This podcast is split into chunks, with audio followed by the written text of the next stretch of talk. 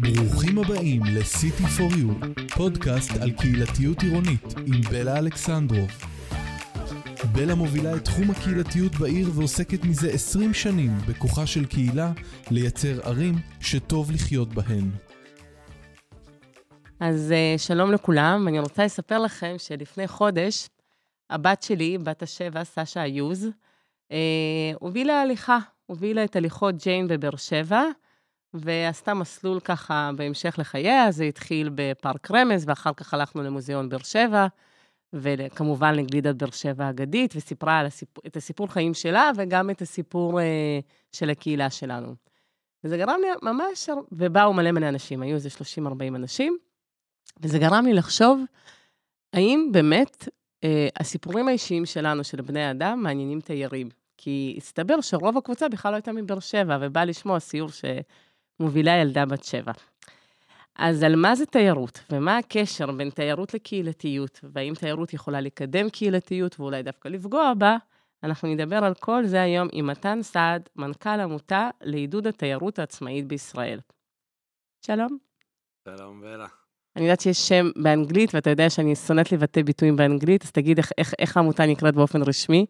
ILH, ישראל הוסטלס. זה מאגד בעצם את כל הגסטהאוסים וההוסטלים בארץ. אז אנחנו תכף נתחיל uh, עם הגסטהאוסים, אבל בכל זאת, מתן סעד, uh, המקים והיזם והמוביל של רשת באר שבע, אז אי אפשר גם לא להתייחס לזה, אבל ספר קצת על עצמך, ואיך בכלל הגעת לעסוק בתיירות כרגע. אה, איזה שאלה. טוב, אני אתחיל פשוט וזה יגיע. אה, אז אה, שלום לכולם, קודם כל, וממש כיף להיות איתך פה. אה, אני בעשר שנים האחרונות חי בבאר שבע. הגעתי לפה כסטודנט, רציתי ללמוד תכנון עירוני, זה חלום מאוד מאוד ותיק שלי, ולמדתי בבן גוריון את התואר. תוך כדי הלימודים הבנתי שאני הרבה דברים מפריעים לי ונורא בא לי להיות אקטיבי לגביהם וליזום. נו, בשביל זה למדת תכנון עירוני, להיות מתכנן, לשבת בתוך עירייה, לבנות תוכניות ולעצב לי את העיר הכי טובה שטוב לחיות בה. איך הגעת מזה לתיירות? יפה. ואם אני כאילו אריץ את הסיפור מאוד מאוד מהר, התחלתי ליזום כל מיני דברים שהם ממש לא לשבת במשרד של העירייה ולעשות, אלא יותר בשטח. אה, פרויקט שעושים רחוב, שזה כמו extreme makeover שעושים לבתים, פשוט לרחובות. אה, ואז אה, התקדם לשותפות עם ארץ עיר ולהקמה של הרשת וקהילת צעירים שנשארת לגור אחרי התואר בעיר. ובקיצור, הרבה מאוד דברים שקרו ולא ניכנס אליהם. לא, דווקא כן ניכנס אליהם, אבל... אז אולי טיפונת. אז אני אגיד אה, על איזה, על המומנט הזה, שכאילו, מה הוביל לדבר הזה. אה, הייתה לי איזושהי תקופה כזאת ב- לקראת סוף תואר, שהבנתי שכזה, אוקיי, מה עושים? כולם עוברים לתל אביב, מה, מה, מה קורה? אמ, והייתי בקשר בגלל העבודה של שלום עושים רחוב אה, עם הילה, שעבדה בארץ עיר בזמנו. והיא גם עסקה בסוגיה הזאת, אה, והציעה לי לחשוב על איזשהו מודל של נפתח אותו, של כמו קהילה, אבל במודל אה, אולי חדשני יותר, רחב יותר, עם יותר אנשים. ואחרי כזה פינג פונג שקצת דיברנו ו... וחשבנו על זה יותר לעומק, התפתח לו כזה לאט לאט לאט לאט יותר ויותר רעיון של הרשת, שזה בעצם אה, לא קהילות קטנות משימתיות, זה לא 20-30 חבר'ה, זה יותר מאות חבר'ה, שבסוף הם היצרנים של הסצנה של העיר.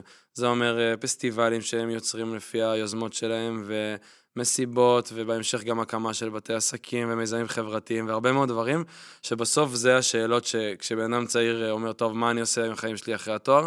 חוץ מהרשימה הקבועה של אה, עבודה ו... ומחיר אה, דירה חתונה, וכזה. חתונה, חתונה, יש גם חתונה שם. חתונה זה אחרי, זה אחרי, זה חמש שנים אחרי זה. זה כאילו, אוקיי, איפה החברים שלי, מה אני לעשות, איך הולך להיות לי כאב בחיים, זה כל זה.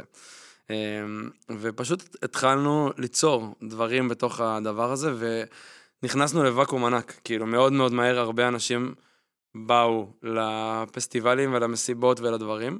כמובן שאני מקצר פה תהליכים, זה היה, היו לזה גם הרבה דאונים, וזה לא רק כאילו ורוד, אבל בגדול הרבה מאוד אנשים אמרו, וואו, איזה כיף שכאילו סוף סוף מישהו בא ואומר, בוא נישאר פה, וזה לא בושה. כאילו, יש ממש את התחושה הזאת של, מה אתה עושה בעיר אם אתה צעיר ואתה לא סטודנט, ואין לך ילד, אתה עוד לא הורה, אז כאילו אין לך לגיטימיות כמעט להיות פה. טוב, אולי זה גם אה, רגע לעשות גילוי נאות קל, כי כאילו לנו זה ברור, אבל אולי למאזינים פחות, ששנינו עבדנו בארץ עיר, ואני, ואני מכירה את הפרויקט היטב, אבל בכל אופן אני רוצה לחשוף אותו וגם להבין איך ממנו מגיעים לעסוק בתיירות ובכלל אה, בעוד תחומים. אבל אם כבר דיברת על זה, אני זוכרת שבתחילת העבודה שלנו היה המון אה, את מאחורי הקלעים, כאילו איך מגייסים את הארגונים השותפים, היה את ארץ עיר ואת מרכז הצעירים ואת קרן גנדיר ומשרד נגב גליל ו-you name it, והמון המון חשיבה והבניית תשתית, אבל כלפי הקהילה וכלפי הצעירים זה היה חוויה, כאילו זה, כאילו זה נולד מעצמו, כאילו אין מאחורה שום דבר. עכשיו, אני מכירה אותך ואני יודעת שזה היה מתוכנן וחשוב, ואני גם מסכימה איתך. אבל למה זה חשוב בעבודה שהיא כאילו קצת ממסדית, שהיא כן באה מלמעלה, כי לא ישבת בסלון עם שישה חבר'ה ואמרת, יאללה, בואו נקים קהילה. אה, למה חשוב בכל זאת לייצר את התחושה הזאת כשמקימים קהילה שזה שלהם, כל כך חזק? אמ, טוב, זו באמת שאלה שהעסיקה אותי, אותך ועוד הרבה אנשים הרבה מאוד. אמ, התשובה הקצרה זה שבסוף אנשים שיוצרים משהו רוצים אה, תחושה של בעלות עליו, הם רוצים להרגיש אה, שהוא בידיים שלהם, הם לא רוצים להרגיש שהם ממלאים סעיף במדיניות של משרד ממשלתי. Mm. ובגלל זה מאוד מאוד חשוב שבאמת המושכות יהיו בידיים שלהם בלעצב את זה, והרבה יותר קל להם לקבל את הממסד תומך אחרי שהם יצרו איזשהו בסיס. ושיש תחושה שזה שלהם. כן, אחרי שהם מרגישים שזה שלהם, ואז אוקיי, אנחנו מאוד שמחים שהממסד תומך, אבל זה לא הממסד אמר ואנחנו החיילים של הממסד שמקיימים. בתיאור שלך של הרשת הסברת המון דברים, כאילו אמרת, היו פסטיבלים, היו מפגשי תרבות, אה, הייתה פעילות משותפת, הקמנו יחד נגרייה קהילתית, אה, פעילות עסקית, אבל זה כאילו הרבה הרבה פעולות והתרחשויות, אבל מה בתוך הדבר הזה הפך את זה לקהילתי? כאילו, למה אתה קורא לזה קהילה ולא חבורה, קבוצה, חבר'ה? כן.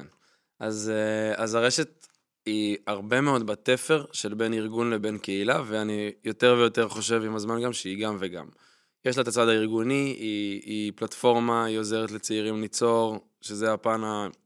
מיצרן סצנה, יצרן עיר, ויש לה את הפן הקהילתי, כי בסוף, האנשים של הרשת זה לא איזה אנשים רנדומליים שכל פעם מתחלפים, זה אותם פרצופים שמגיעים לעוד אירועים ומכירים יותר טוב אחד את השני, ונהיים חברים, ופתאום הקשרים שלהם לא נהיים רק סביב האירוע, אלא הם נהיים הרבה יותר אה, רחבים סביב כל מה שהם צריכים בחיים, מרמה של עם מי לצאת להוציא את הכלב שלי לטיול, דרך אה, קורונה, איך מתמודדים עם כל הבידוד הזה all over, כל דבר. בעצם נוצרו פה קשרים שהם, זה גם אחת ההגדרות שאני יותר אוהב לקהילה. בסוף, אם זה קשר שהוא סביב נושא מסוים אחד, אפילו אם הוא מאוד מאוד הדוק, זה לא יכול להיות קהילה. בקהילה אתה חייב קשרים עם אנשים שהם סביב כמה תחומים. וזה פשוט קרה מתוקף ה... האינטנסיביות של המפגש, וה, והאירועים, והתחושה של הביחד הזאת. ופתאום אתה גם מרגיש בהקשר של זהות, איזושהי תחושה שאתה מזדהה אה, עם משהו גדול ממך, שאתה חלק ממנו. אה. אז אתה מדבר בעצם על אה, שלוש תחושות מרכזיות של משמעות מאוד גדולה, של אני יוצר, ואז צריך להגיד אולי יותר ברור למאזינים, שהשיטת עבודה היה שלכל יוזמה, לכל רעיון, בעצם היה סוג של קול קורא, והצעירים בעצמם היו צריכים ליזום, לעשות, ובכלל, האופי של האירועי תרבות, לא התעכבת על זה, היה מאוד השתתפותי. אני ממש זוכרת כזה את אחד האירועים הראשונים, שקניתם מלא מלא מפות כזה לאדום לבן, ואמרתם, יש פיקניק בשכונה, ואני באה כמנכ"לית, ואני אומרת, איזה פיקניק, אין פה אוכל, אני לא מבינה, איפה הפיקניק? ואז כזה הרגעת אותי ואמרת לי, הצעירים מביאים את הפיקניק, החבר'ה מביאים את האוכל עצמו, דיברת על משמעות. דיברת על מחויבות, אבל אני אשמח שתסביר איך היא נראית שם המחויבות, כי, כי, כי, כי נראה, נראה שיש שם רובד מאוד גדול של מחויבות, והבדל גדול בין יוזמי הרשת, שזה העובדים שאנחנו שכרנו כדי להקים את הדבר הזה, לבין שאר האנשים.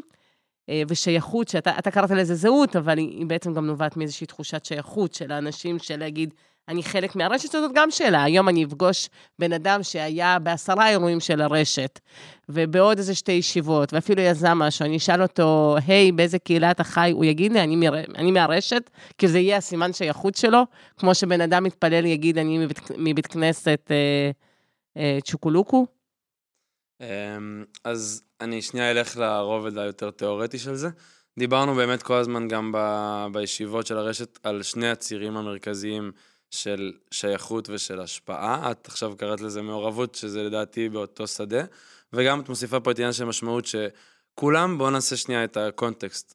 מאוד מאוד רלוונטיים לדור ה-Y, כאילו צריך שנייה להגיד את הקהל יעד ו- ואיך אנחנו נוגעים בו, וספציפית גם לשלב חיים הזה של הסינק דינק, של סיימתי להיות סטודנט, אני סינגל או דאבל אינקאם, אין לי ילדים עדיין, no kids, אז אנחנו מאוד מאוד שם, ובאפיון של השלב חיים הזה, אם אני מתעכב רגע על הסיפור של מחויבות, יש שם אישיו, כולנו מכירים את uh, דור ה-Y. הוא מאוד מאוד אוהב uh, להיות חלק מדברים, אבל ממש לא אוהב להיות מחויב. Uh, והרשת היא עושה טנגו מאוד עדין עם הדבר הזה. כי היא צריכה לאפשר לאנשים לקחת uh, יוזמה וחלק, וגם לדרוש מהם רמת מחויבות מסוימת. ומצד שני, היא צריכה לא להרגיש כמו איזה כבל שכובל אותך לפרויקט שרק רצית להתחיל אותו ושעוד אנשים יצטרפו ופתאום נתקעת בו. וזה מאוד עדין. כי לפעמים אתה אומר ליזם, תקשיב, זה היוזמה שלך, זה לא הרשת עושה את היוזמה. אם אתה לא המשוגע שירוץ, אז כאילו זה לא, זה לא יצליח לעבוד, אז כאילו זו דרישת מחויבות. ולפעמים אתה גם מבין שאני לא רוצה לקבול את, ה, את היצירתיות ואת החופש של האנשים שהם מאוד רוצים להרגיש שזה איזשהו flow כזה. אז יש שם מורכבות, אמ, ואני מרגיש שכאילו זה מאוד פר מיזם וזה מאוד משתנה פר פרויקט, אבל בסוף איזושהי חוויה רווחת גם בהקשר של אנשים ואיך הם מרגישים כלפי אני שייך לרשת, לא שייך לרשת, אז אין פה עניין של אני שייך לרשת. כן, אנחנו בכלל בדור של לא לרצות להיות שייך לשום דבר. כן, אני מאוד חלק מהקהילה שקורית פה. איך קוראים לקהילה? אין לה שם. את מבינה? אבל זה מעניין, כי אני, אני, אני חושבת שאולי גם אנחנו קצת טעינו. כאילו, אולי, אולי הפודקאסט גם הזדמנות לעשות לעצמנו שיעורי בית, כי בסופו של דבר, כשיש מותג שאתה גאה בו, אתה גאה להגיד, לא יודעת, אני, אני גאה להגיד, אני חלק מרשת ROI, אני חלק מעמיתי מנדל, אני, זה לא איזה, כאילו כל עוד הוא לא נקפא, ו, ויש איזשהו, לא יודעת, אני מקבלת מספיק מענים מזה, אז, אז זה, אבל אני גם לא דור ה-Y, אז אולי זה בגלל זה. Uh, לא, אני חושב שיש בזה עניין, וגם הרבה אנשים כן אומרים שהם חלק מהרשת, זה לא לא קיים. פשוט, אולי אני מדבר באמת, יש ברשת הרבה פעמים תפיסה של מעגלים. אז המעגל הקרוב יגיד שהוא, שהקהילה שלו היא הרשת. שכמה הוא מונה המעגל הקרוב? אני חושב שסדר גודל של 40-50 אנשים. Uh, המעגלים יותר רחבים יגידו, אני עף על מה שהרשת עושה, עושה, אני מאוד uh, מזוהה עם הדברים האלה, אני מאוד נהנה מזה, אני מאוד מאוד שמח וזה חלק משמעותי בהישארות שלי בבאר שבע, אבל מכאן ועד להגיד אני משתייך, זה, ה, זה תמיד הפער. וכן, המודל כל הזמן מדבר על זה שאנחנו רוצים להגדיל את, ה, את הגרעין הפנימי הקרוב היוצר, אבל זה באמת מאתגר, בטח לאורך זמן שכבר מתהווה קבוצת חברים, ואז זה כאילו יכול להרגיש הרבה יותר אה, קשה להשתלב בתוכה, והמנגנון כל הזמן צריך לעשות פעולות יזומות כדי לאפשר צירי כניסה, להכי עמוק. אז אני אשאל אותך עוד שאלה. אנחנו הקמנו את זה מתוך מגזר שלישי, זאת אומרת, העמותה שלנו אה, מקדמת אה, קהילתיות עירונית ורוצח קהילות של צעירים, והיה לנו את כל המניע. אבל אני, היום זה משהו שהרבה רשויות רוצות, כי אחד האתגרים האסטרטגיים של רוב הערים בישראל, שהם לא תל אביב ואולי אפילו חיפה, אבל לא המרכז, היא איך משאירים צעירים ואיך אה, יוצרים מצב שצעירים יישארו לגור בעיר וישפיעו ויהיו מעורבים. אז השאלה שלי, של מי לדעתך התפקיד להקים כזה דבר? של המגזר השלישי או של הרשות? אתה בטח תגיד גם וגם, ואז אם גם וגם, אז מה לדעתך כן צריך להיות התפקיד של הרשות, מה של המגזר השלישי, ומה גם של חברי הקהילה? בסוף יש פה מערכות שהשפות שלהן הן ממש שונות, וזה המוקד של העניין, כי כולם רוצים שזה יקרה. הצעירים רוצים להרגיש חלק ממשהו ולהרגיש השפעה, והעירייה רוצה שהעיר שלה תמשוך צעירים, והמגזר השלישי רוצה להיכנס בוואקומים שהמגזר הציבורי לא מגיע, הכל, כולם בעניין. על מי האחריות? כן, ברור שהתשובה היא על כולם, אבל בסוף בואו נשאל שנייה מי הסטארטר. הסטארטר הנכון בעיניי בהקשר הזה באופן מוגדר זה המגזר הציבורי. אה, הוא צריך להיות זה שמחזיק בן אדם שהתפקיד שלו זה לאתר דברים כאלה שקורים בשטח, לאגם אותם, למצוא עמותה רלוונטית שיכולה ללוות אותם, כאילו... למה? למה לה? למה לה לרשות? אני מחר ראשת עיר, למה לי? למה לה? זה נראה לי הכי ברור, כי היא רוצה שיהיה לה חיים uh, תוססים ומעניינים בעיר, כי היא רוצה שצעירים יבחרו בה, כי היא רוצה שהעיר שלה תתפתח ולא תהיה קפואה, כי היא רוצה שהמקום שלה ייתן לתושבים שלו במה כאילו לייצר את העיר, ושזה לא יהיה לוגוים שרק הלמעלה מייצר, כאילו זה נראה לי... יש לך מחשבה מאוד חיובית על ערים ועל הרצונות שלה. אני מסכימה איתך מן הסתם, אבל אני אומרת, זה, זה פרדוקסלי קצת, כי אם זה כל כך חשוב להרבה ערים, ואני אומרת יותר מזה, עכשיו הייתה קורונה, אה, הרבה רשויות בנו ממש על התשתיות הקהילתיות, שאנשים יוציאו את הקשישים ויעזרו עם אוכל לאנשים בודדים וכן הלאה.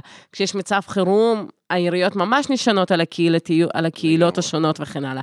ועדיין, כמות העיריות שיש בהן אגף קהילה, או תשתיות קהילתיות, או תקציב קהילתי, או תקציב משתף קהילה, או אמנה לשיתוף ציבור, או כל דבר מהקשת שאנחנו מדברים עליה היא מאוד קטנה, אז כנראה שלא כל רשות רוצה את זה. אז אני חושב שאנחנו נמצאים בתוך התהליך שהוא מאוד מאוד מובהק, המגמה שלו, והסיפור פה זה לא האם זה ייתן ערך, זה הסיפור של, להב... כאילו, אם מישהו יתעמק בזה, הערך שם הוא מאוד ברור. אני חושב שהסיפור פה זה להבין של זה הפך להיות אחד מתפקידי הרשות.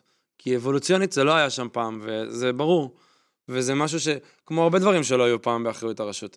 ופתאום הרשות נכנסת לאזורים שהם רכים יותר וקהילתיים יותר, כי היא מבינה שהאחריות שלה היא לא רק טכנית ופיזית. אז מה היית ממליץ לרשות? היית ממליץ לרשות אה, לעשות ועדי שכונות, להקים אה, פורומים קהילתיים, אה, אה, כאילו, לראות את זה ברמה הגיאוגרפית של שכונות, או אולי ברמת התחומים, כאילו שלתחום החינוך יהיה צוות קהילתי שמלווה, תחום התרבות נגיד, אני תמיד חושבת, רגע, מי מחליט על הרפרטואר ומה קורה, ספורט? זאת אומרת, איך היית בעיר האידיאלית שלך מייצר את התשתיות האלה? אז כאילו כוכבית מקדימה לתשובה, זה יכול להשתנות מאוד בין ערים, כי זה מאוד תלוי במבנה ובגודל ובהכל, אבל אחרי שאמרנו את זה, קהילתיות בסוף היא חייבת להיות גם גיאוגרפית. בעיניי.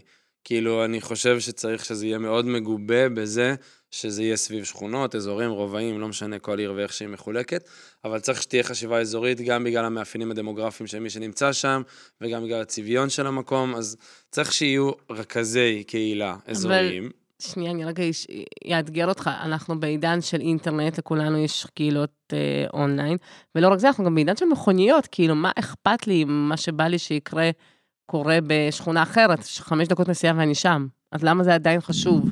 אז נראה לי דווקא... כי זו לא אותה שכונה. דווקא משהו, ב... גם בקורונה ו...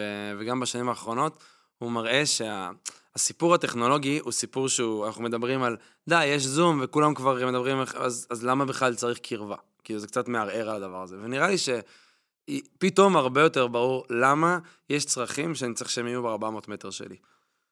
למה? כי כמות המפגשים הספונטניים שתקרה עם אנשים ב-400 מטר שלי יותר גבוהה מאשר פעולה יזומה של לנסוע לשכונה אחרת, ואני רוצה מפגשים ספונטניים. כי אני רוצה שהקשרים יהיו יומיומיים ולא יהיו רק סביב איזה הייפ או איזה משהו מאוד מאוד גדול. למה? כי הרמת אכפתיות שלי על כמה נקי במקום הזה היא יותר גבוהה כשזה ב-400 מטר שלי מאשר שתי קילומטר מהבית שלי. וזה לא מפריע לתפיסה הזאת שהעיר בכלל באה להיות מקום שאני יכול להיות בו זר, יכול להסתובב ולא יכירו אותי, שאני יכול... כאילו אולי, כאילו הרי זו הסיבה שאני לא חיה בקיבוץ, תכלס, עליי אישית אני יכולה להגיד, לא בא לי שהשומר ידע באיזה שעה אני יוצאת, ושבפארק שיושבים אני אראה את אותם אנשים, ו... אז זה גם, אבל היתרון הגדול בעיר, יכול להיות שבשכונה שלך תהיה רמת קהילתיות מאוד גבוהה, ולא תרגישי שם זרה, אבל בנסיעה של עשר דקות, את תרגישי מאוד מאוד זרה. אז אתה אומר משהו יותר מזה, אתה אומר, עיר טובה, לתפיסתנו, צריכה להציע גם את השייכות, אבל גם את הזרות, זאת אומרת... מתוקף זה שאני שייך רק ל... קהילה אחת או כמה קהילות ולא לכלל ההשתייכות העירונית, יהיו אזורים שבהם אני לא ארגיש השתייכות. פשוט יש לנו שני צרכים אנושיים שונים. אנחנו צריכים להרגיש שייכות, ועיר צריכה לספק את זה. בעיניי, שוב, העמדה שלי היא ברמה הקרובה לביתי יחסית, צריכה לעזור לזה לקרות, ולא לספק את זה. צריכה לאפשר את זה יותר ולסייע לזה. ועיר, וצורך אחר שיש לנו, זה צורך להרגיש חופש, אנונימיות, עצמאות, והוא פחות יקרה בתוך השכונה שאני מכיר בה אנשים. אז כן, זה המיקס הזה שאני רוצה גם וגם משניהם. ואיזה טיפים היית נותן לרשות? זאת אומרת, מה, מה היית, לא יודעת מה, חמש, שלוש, שלושת הדברים שאתה אומר, זה האלף, בית, שכאילו באופן, בדרך. כן. קודם כל, אני, פתאום עובר לי בראש שאנחנו לא מדברים על תיירות בכלל, אבל נכון, אני תכף, תכף אני אגיע, חכה. אה, איזה טיפים הייתי נותן לרשות? אז הייתי נותן לה כמה טיפים, אה, שאני מרגיש שחלקם, דרך אגב, בבאר שבע קרו לא רע בכלל. בשכונה ב'. בשכונה ב', והיחס של העירייה כלפי מה שקרה שם ברשת. אה, אני אומרת? בשכונה ב', כי אני אגיד לך, כאילו, שנינו היום לא בארץ עיר ולא המשכנו בתפקידנו, אז אולי, אולי גם ניתן טיפים לארץ עיר על הדרך, אבל באמת האתגר שאני חושבת שעוד לא סיימנו בבאר שבע, זה יחד עם עיריית באר שבע, לבנות תשתיות שהן לכלל העיר, לכלל השכונות. להפוך את זה מתפיסה מוצלחת עם הרשת ושכונה ב' לתפיסה אורבנית של איך אני מנהל עיר שגדלה בכזה קצב וכן הלאה. כן. שזה גם מאוד uh, שם אותי במחשבות על תהליך רשת רשות, כי הרבה מהמודל הזה של איך עושים שכונה קהילתית יותר ומעורבת יותר, הרשות, ביוזמתנו, כאילו, ביוזמת uh, קול קורא שארץ עיר הביאה אותה בסוף, uh, הייתה איתנו בתהליך של הטמעת תפיסה בצורה רוחבית, שזה מאוד מאוד יפה. כאילו, נכון שהם לא היו יזמים של התהליך, אבל עדיין זה מאוד יפה, ואני גם רואה את האימפקטים של זה בהרבה שכונות, אז זה רק שני... נגיד שני משפטים למי שלא מבין, תהליך רשת רשות, בעצם הזמנו את כל השחקנים והקודקודים בעיר ללמוד מה זה קהילתיות עירונית, נסענו לירושלים, לתל אביב, אבל הכי משמעותי שבתוך הצוות שלנו, אנחנו, המגזר השלישי וכל השחקנים ברשות, הגדרנו איך היינו רוצים שזה יתנהל בעיר, ומה המאפיינים של זה צריכים להיות, ומה זה בכלל קהילתיות שכונתית. אז היינו, היינו בטיפים. לגמרי. אז הטיפים, אני אתן אה, ככה שיש, כמה שיש לי בראש אה, די במיידי. טיפ מספר אחת, זה לא להיות היצרן. העירייה, התפקיד שלה הוא בהתחלה, בטח בעולם הקהילתיות, למנות מישהו שהוא אחראי לפקוח את עיניו ולהסתכל, אבל להתחיל במיפוי ובאיתור. זה עולם מאוד מאוד שוקק שנמצא שם מחוץ למשרדי העירייה. אז לפני שהם מנסים ליזום וליצור בתוכו מתוך התפיסת top down של העירייה, חייבים, חייבים להתחיל באיתור ומיפוי של מה שקורה בשטח. אה, וזה יכול להישמע obvious, אבל זה מאוד לא טריוויאלי לאיך שעיריות לפעמים רגילות לעבוד. דבר שני, זה העירייה צריכה למצב את עצמה לאט לאט יותר ויותר בצורה של כתובת לתחום הזה. לא כתובת עכשיו של בא לי להכיר חברים לקהילה, תשטחו לי אנשים. אבל כן כתובת שיש לי מיזם ואולי להציע איזושהי קופת אה, חלומות כזאת שאנשים יכולים דרכה להגשים את הרעיונות שלהם, או כן לייצר... דוגמה uh... שאני אוהבת לתת בזה שבירושלים לא מזמן עשו ערב חמוצים, הוציאו קול קורא ושאלו איזה שכונים ואיזה תושבים רוצים לעשות ערב חמוצים, ובאמת היה כזה תחרות חמוצים בין השכנים. זאת אומרת, התושבים יכולים גם לעשות, והרבה פעמים, אבל זה מצחיק, זה משהו שלי ולך כל כך קל להגיד, אבל ברשות זה כאילו, רגע, איך נעשה את זה? זה ממש אופרציה, להוציא קול קורא, למיין, לבחור, לתקצב, ואפילו הפעולה הפשוטה של איך משלמים על חשבוניות וקבלות שהתושב מוציא בסופר בשביל אירוע, זה כאילו דורש תשתית הר... אחרת. הר... בדיוק, בסוף הרבה מהאיש הוא בכלל הטכני והבירוקרטי, שהתשתיות של העירייה מאוד רגילות לעבוד עם ספקים שעברו מכרז, וכאילו, ממש לא עם תושב שאין לו עוסק פטור. ואנחנו mm-hmm. מכירים את המורכבות הזאתי.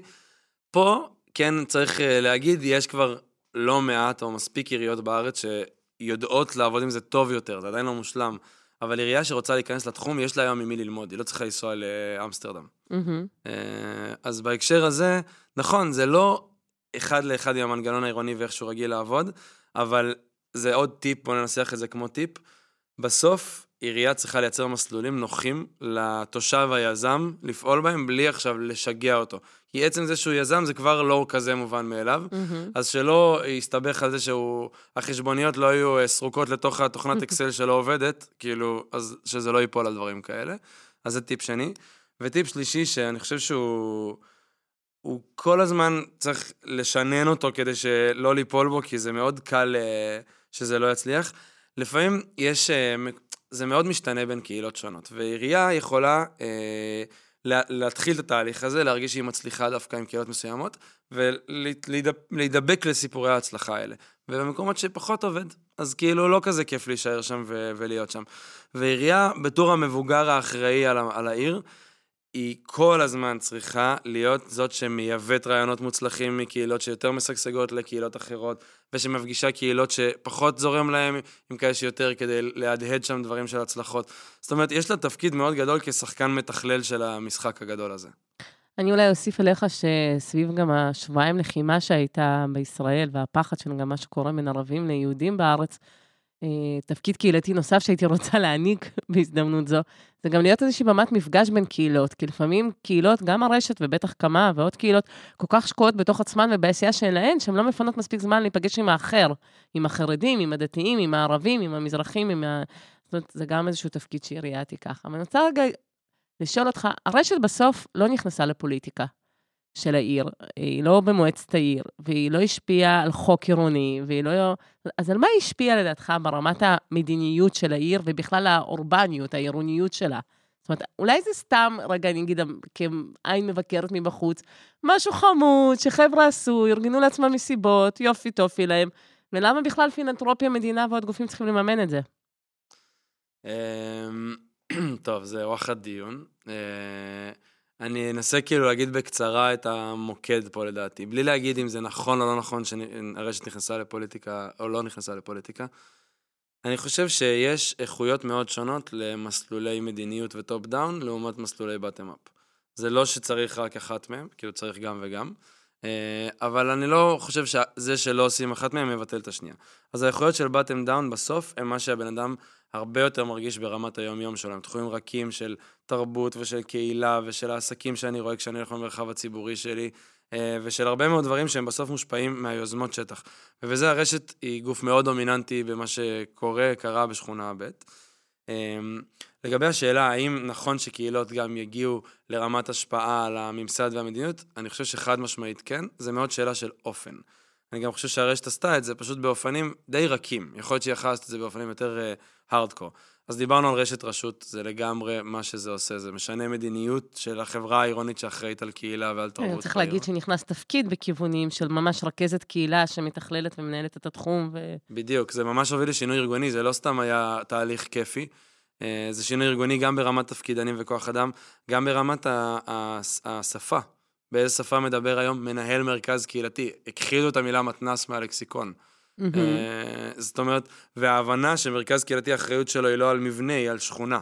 כי זה המון דברים ש... ברמת ש... התפיסה. שברמת התפיסה וגם האופרציה, הם משתנים לאור הדבר הזה. רכזת התרבות של המרכז הקהילתי, היא לא אחראית ליצור תוכן רק במתנ"ס, היא אחראית גם בחוץ. במרחב אז... הציבורי, לא, לא התייחסנו לזה. כן, במרחב הציבורי שבחוץ. עוד דבר שהוא גם מאוד משפיע על רמת המדיניות, נכון שאין לנו עכשיו... אנשים שהם אה, חבר, כאילו משפיעים אה, בעירייה ברמת נבחרי ציבור, אבל לא מעט חבר'ה מהרשת הפכו להיות עובדי עירייה. לא כדי להיכנס למקום ולהשפיע עליו, אלא כי הם חיפשו עבודה, והם גרים פה, והם מוכשרים ו... והם רוצים להשפיע. ובסוף התפיסה הזאת היא, היא ב-DNA שלהם, הם אפילו לא צריכים להתאמץ כדי להביא אותה. ועדיין במבט אחורה, מה בכל זאת אתה חושב שהיית צריך לעשות אחרת? Hmm. או שהיית רוצה שהרשת תתנהל אחרת? כאילו, אני, אני נגיד יכולה למנות משהו אחד להתחיל. יאללה. אז הוויכוח הכי ותיק ביני לבינך קשור לדמי חבר, mm. שאני נוטה בתפיסה שקהילה והרשת וכל הקהילות מאוד השפיעה על העיר, חד משמעית. לא דיברנו על זה, אבל על המרחב הציבורי ועל האירועים ועל ההנכחה שזאת עיר לצעירים, שזה מבחינתי הכי משמעותי גם עבורי. אבל היא גם מקבלת המון לעצמה, אז למה לא לשלם על זה? כאילו, ברמה הכי בסיסית, רוצים שהרשת תהיה, בואו בוא, בוא נשלם על זה, בואו נשים קצת כסף. אז אני מסכים. למה לא הסכמת קודם? אני לא הסכמתי קודם, סתם. אני חושב שזה מאוד מורכב, כי המודל הוא אחר מקהילת קמה לצורך העניין, ששם... לא, אני אפילו בית כנסת ענק, כל דבר שיש כן, ברשת. כן, אז תראי, השתתפות סביב פרויקט זה הרבה יותר קל מדמי חבר קבועים. אה, ויכול להיות שזה יותר המודל, אבל אני מאוד מאוד מסכים, וגם הרשת מאוד הולכת לשם בימים האלה, של תמיכה של החברים שלה גם באופן כספי. אה, לשאלתך, אני כזה חושב על עוד דברים שאולי אה, הייתי חושב לעשות אחרת. אני לא יודע אם זה אפשרי, אבל עיצוב היחסים עם העירייה, הוא היה מאוד מותאם לאיך שהעירייה עיצבה אותו. זאת אומרת, אם העירייה אמרה לנו על האירוע הזה, אה, נשים לכם, אה, קצת נעזור לכם, אז זה היה מדהים, ואם על אירוע אחר היא אמרה לא, אז זה היה כאילו, אוקיי, אז הם לא ייתנו לנו, וקיבלנו את זה. אה, ואני חושב שבאיזשהו מקום היה אצלי, אני אדבר שנייה ברמה האישית, איזשהו חשש שאם אני אדרוש מהם יותר מדי, אז המערכת יחסים הזאת תידרדר. וואו, אתה מעלה עכשיו נושא סופר חשוב שאין לנו זמן לענות, אני רק אתן לו טייטל, של בכלל איך מנהל יחס, מנהלים יחסים בין קהילה, ארגון מגזר שלישי ורשות, כשכל זה מותווה בתוך יחסי כוח אה, מאוד ברורים ושל ממסד ו, ו, ופעילות אנטי-ממסדית, כי אני חושבת שזה גם היה היחסים של הרשת כקהילה רחבה עם ארץ עיר, עם ארגון הגג, מה מקומו, הוא נוכח, הוא לא נוכח, יש לזה חשיבות, אין לזה חשיבות, אבל באופן הרבה הרבה יותר משמעותי, כי, כי לארץ עיר ול, ולרשת יש שפה הרבה יותר משותפת אה, אל מול הרשות, אז אני מאוד מאוד מזדהה. אז אני רוצה לשאול אותך, מתן, אתה fucking מומחה קהילתיות ועירוניות, ועשית פה עבודה מטורפת. איך מזה הגעת לתיירות, ומה הקשר? וזו הסיבה שקראתי לך לפה. עכשיו מתחילים את הפודקאסט. אה, אוקיי, איך הגעתי לתיירות? אז כמו הרבה דברים בחיים, זה לא היה איזו החלטה ברורה ביום אה, אחד שיאללה, מעכשיו. אמ, היוזמות שלי בדרך כלל מגיעות מדברים שאני פוגש ושמפעילים אותי, שמפריעים לי, ובא לי לעשות שם איזושהי פעולה אה, שתשנה משהו במציאות. ואם אני מנתח לאחור מה קרה, אז uh, התחלתי להסתובב uh, הרבה יותר ולטייל בארץ, בלי סיבה מוגדרת.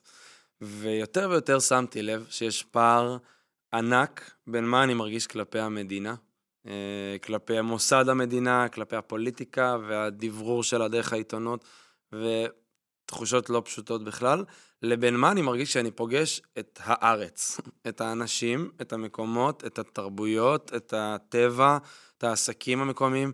וזה דיסוננס שהוא בתת מודע שלי התחיל להיות מאוד מאוד דומיננטי. אמרתי לעצמי, אני במשבר אמון חריף עם מה שקשור למדינה, וברמת הארץ, אני אוהב. והתחלתי כאילו לה, להגיד לעצמי, אני רוצה שיותר אנשים יעברו את החוויה של לפגוש את הארץ ככלי, לא יודע אם לקרוא לזה מרפא, זה קצת מילה גדולה, אבל אבל מחבר. כן, ככלי מחבר, ככלי של כאילו, בואו נזכור שנייה מה יש לנו פה דה פקטו ולא בעיתון. אתה יודע, זה מזכיר, אפרופו אה, יאיר לפיד הצליח להקים ממשלה, אז זה מזכיר לי שכשעוד היה בתקשורת, הייתה לו פינה של אה, משהו טוב שקרה השבוע, כאילו, מאותם, מאותו מניע, לראות את הטוב שיש בחברה הישראלית, את כל מי שפעיל, את כל מי שעושה וכן הלאה. וזה ירד אחרי איזה חודש, כי הרייטינג היה נורא נמוך. וזה מה שרציתי גם להגיד. יש משהו בעיתון חדשות חיוביות, זה לא מוכר, זה לא משחק לנו עם הרגש, וזה לא עושה שום מניפולציות, וזה לא מעניין את ה... איך שאנחנו רגילים לקרוא. אבל יש משהו במפגש אמיתי עם אנשים במקומות שונים בארץ ובזוויות חדשות שאתה לא מצפה לראות, שהוא הרבה יותר עוצמתי מלקרוא אקטואליה אה, שלילית על ישראל. זאת אומרת, התשובה לרמת המדינה ולאיך שאנחנו שומעים עליה בצורה מגוף שלישי שמספר לנו, היא לא דרך גוף שלישי שיספר לנו על דברים טובים שקורים בארץ. אלא לחוות אותה. היא דרך לחוות.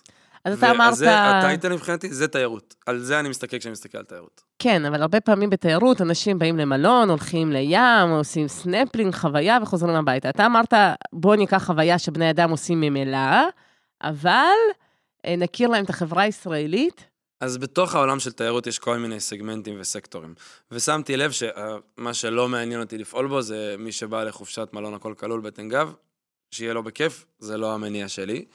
מה שכן מעניין אותי זה לגשת למפגש הזה עם מקומות ועם זוויות חדשות, חדשות שיש בארץ עבור המבקר, ממקום שהוא לא, אה, גם לא פורמלי וגם לא מטיפני. לא רציתי שזה יהיה מעגלי שיח שיהודים וערבים יושבים ומדברים על, ה, על המצב. אז תן לי דוגמאות, מה קורה תכלס? אז מה, מה קורה כן? תכלס?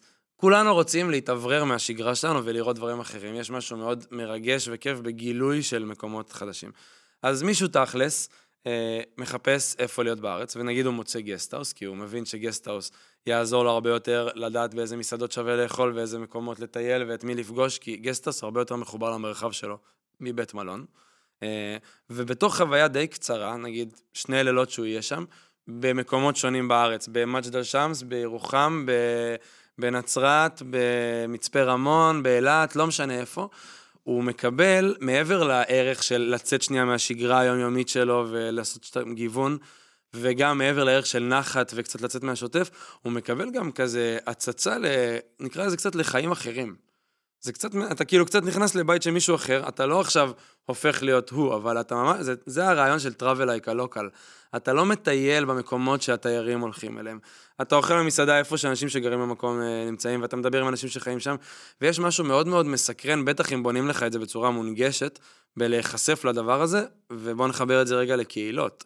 בסוף זה מאוד מאוד מעניין לראות צורות חיים אחרות במקומות אה, שונים, במרחק נסיעה מהבית. כן, אבל זה מאוד רדיקלי מה שאתה אומר, כי כאילו אני הייתי באילת לא מזמן, ופגשתי אילתים, גם את uh, תיאטרון אילת וגם את עמונה, uh, עמותת האמנים של אילת, וכאילו יש את אילת התיירותית ואת אילת לתושבים.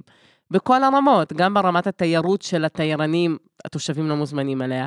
וגם אני כתיירת קבועה של אילת, לעולם לא פגשתי את אילת אילת, כאילו חוץ מהטיילת. אז אתה אומר פה משהו מאוד מאוד מהפכני, אתה אומר, אנשים שאתם הולכים לטייל, אתם יכולים לבחור להכיר את הקהילות האמיתיות, את הסיפור שלהם, את הנרטיב שלהם, את החוזקות שלהם. עכשיו, למה זה יכול לעניין תיירים? אני יכולה להבין, כאילו סוג מסוים של תיירים כזה, זה סקסי, זה כזה ססגוני, זה עמוק. תיירות חברתית יותר, זה ממש אה, סקטור. אבל למה שזה עניין את הקהילה עצמה בעיר, כאילו אותי, כאילו, אני אומרת, מה, אני קוף? באים לצפות עליי? מה, אני חיה באיזה... אז יפה, זו שאלה מצוינת. קודם כל, אני חושב שצריך להבין פה באמת איך זה משהו שהוא ווין ווין, זה לא שהקהילה היא המוצר וה, והמבקר הוא הצרכן, זה לא צריכה להיות מערכת היחסים. מה שאני שם לב עם קהילות שאנחנו עובדים איתן, ואיך זה כן מאוד מאוד אה, משפיע עליהן. א' כל, בכל הנושא של גאווה מקומית. עצם זה שאני צריך כקהילה לספר את הסיפור שלי, ומישהו החוץ, מבחוץ בא ורוצה לשמוע אותו, זה כבר מספר לי משהו על אם אני מעניין. יש לזה מונח בפסיכולוגיה, כאילו, המבט של העין השלישית שצופה על עצמי מבחוץ. בדיוק. זה עושה לי מין להבין רגע איך זה נתפס מבחוץ, ולא איך שאני מרגיש בתוך החיים הנוכחיים שלי. אז זה נותן לא מעט ערך לאנשים גם מתוך הקהילה. שתיים, וזה לא מילה גסה, כסף. זה מכניס כסף לקהילה, זה ממש יכול להיות דרך שהקהילה להתקיים. ולשגשג לתחומים שהיא רוצה, דרך זה שאנשים בחוץ מתעניינים בלבוא ולפגוש אותה. אני רק אתן לזה דוגמה, כי התחלתי עם אילת, אני אמשיך איתה, שהייתי באילת לפני כמה זמן עוד פעם, ואז היה כזה אירוע בחוץ ממש מגניב, עם אה, תיאטרון בובות, ואנשים שולחים על קביים, וציורי קיר, ומשהו מטורף. ושאלתי את אחד האמנים מי חברת ההפקה, מן הסתם זאת הייתה חברת הפקה מתל אביב, ואז הגיעה בחורה מאותה, מאותה עמותת האמנים המקומיים, ואמרתי לה, למה אתם לא עושים את זה? אז היא אמרה, ככה עירייה רגילה לעבוד עם ספקים מבחוץ וכן הלאה, והם עושים דברים די דומים, גם מבחינת תיאטרון וגם מבחינת אפילו ציורי קירות, זאת אומרת, להביא ציורי קירות ולהביא ציורים כזה, אתה יודע, לא אותנטיים של דגים אילתיים, לבין ציורים של אילתים, איך הם חווים את אילת, זה מאוד מאוד משמעותי. נכון, בסוף גם עולם התיירות הוא יותר ויותר הולך לשם. אנשים מחפשים להרגיש את החוויה האותנטית של המקום, ולא את הסיפור המצועצע שיצרו לו.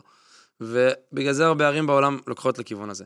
עוד יתרון ענק, שצריך גם uh, להגיד אותו, uh, זה הסיפור, תיירות היא גם כלי לפיתוח uh, כלכלי, לא רק של הקהילה, של המרחב. Mm-hmm. Uh, אפשר לראות את זה בצורה מדהימה בנצרת עם פאוזי עזר, וגם בג'יסר א-זרקא עם ג'וחה גסטהאוס.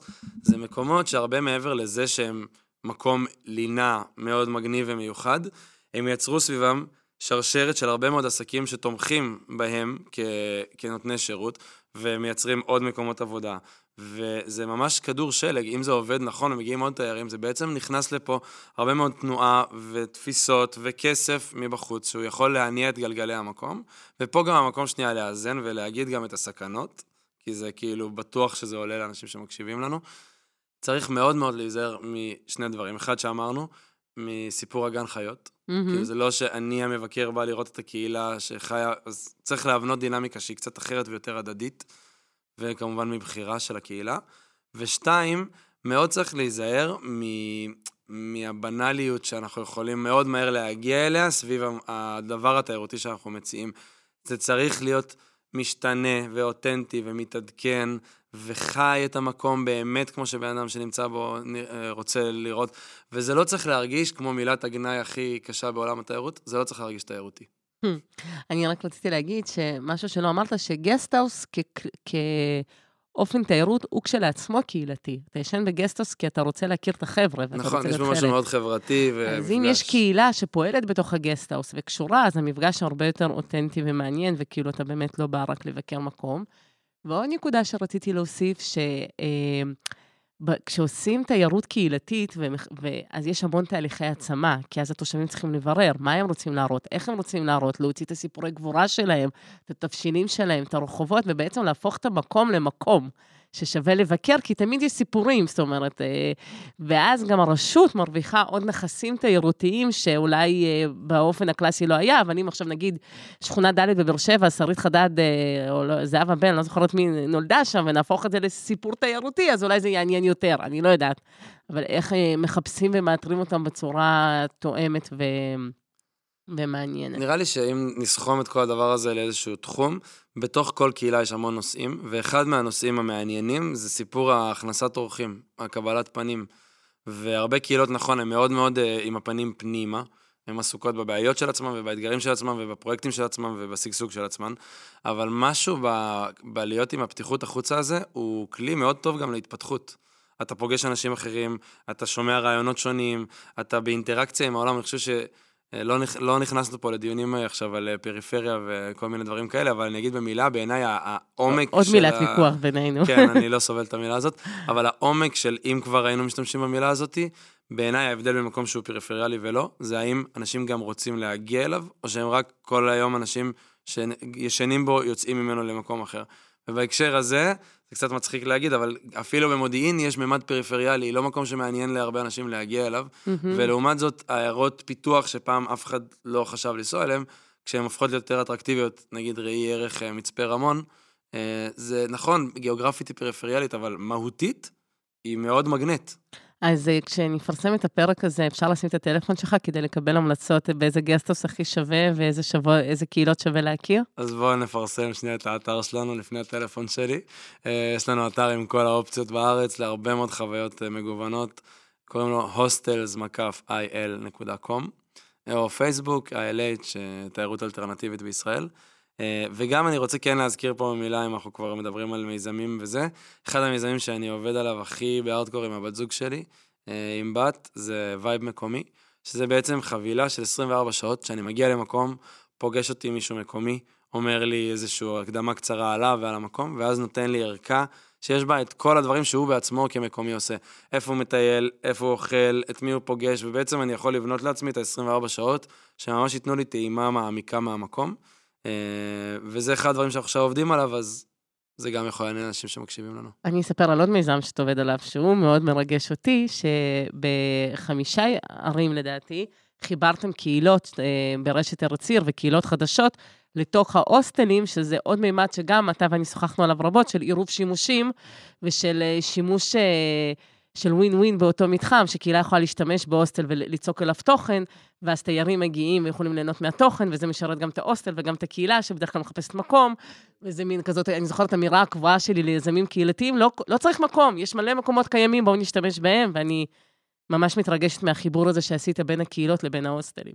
אז זה, זה נקרא place to be, וזה באמת מיזם מדהים, כאילו מה שאני רואה שמתחיל לקרות ממנו ועוד ימשיך. וזה, כמו שאת אומרת, זה גם ווין ווין מאוד מאוד קלאסי לשני הצדדים, וגם, אה, ואולי בעיקר, זה קצת משנה את הקונספציה של הוסטל, כי אנחנו יותר ויותר הולכים בעולם של תיירות לדברים שהם באמת אותנטיים, הם לא עכשיו מעוצב בסגנון מיוחד כדי שהתייר יתלהב. הוא רוצה באמת להרגיש את המקום, לא שמספרים לו איזה גימיק. Mm-hmm. וזה הרבה יותר עוזר לזה לקרות. אז אנחנו קרובים לסיום, ורציתי להגיד לך תודה רבה. ולהגיד גם תודה אישית, כי אני חושבת שהרבה מההבנות העמוקות שלי על איך קהילה משפיעה על עיר, ולמה, וההבנה העמוקה הזאת שעיר בסוף זה האנשים שגרים בה, והתשתיות שיש בה, ואיך המפגש בין המרחב הציבורי לקהילות השונות ולבודדים השונים מייצרים את העיר הייחודית, אז הרבה מזה למדתי ממך לאורך העבודה המשותפת, אז להגיד לך תודה. וזהו. אז אני גם אגיד, קודם כל אני מת עלייך, והיה לי גם כיף להיות פה, וגם בכלל, אנחנו נהיינו חברים, למי שלא יודע, מעבר לזה שהיינו ביחסי עבודה.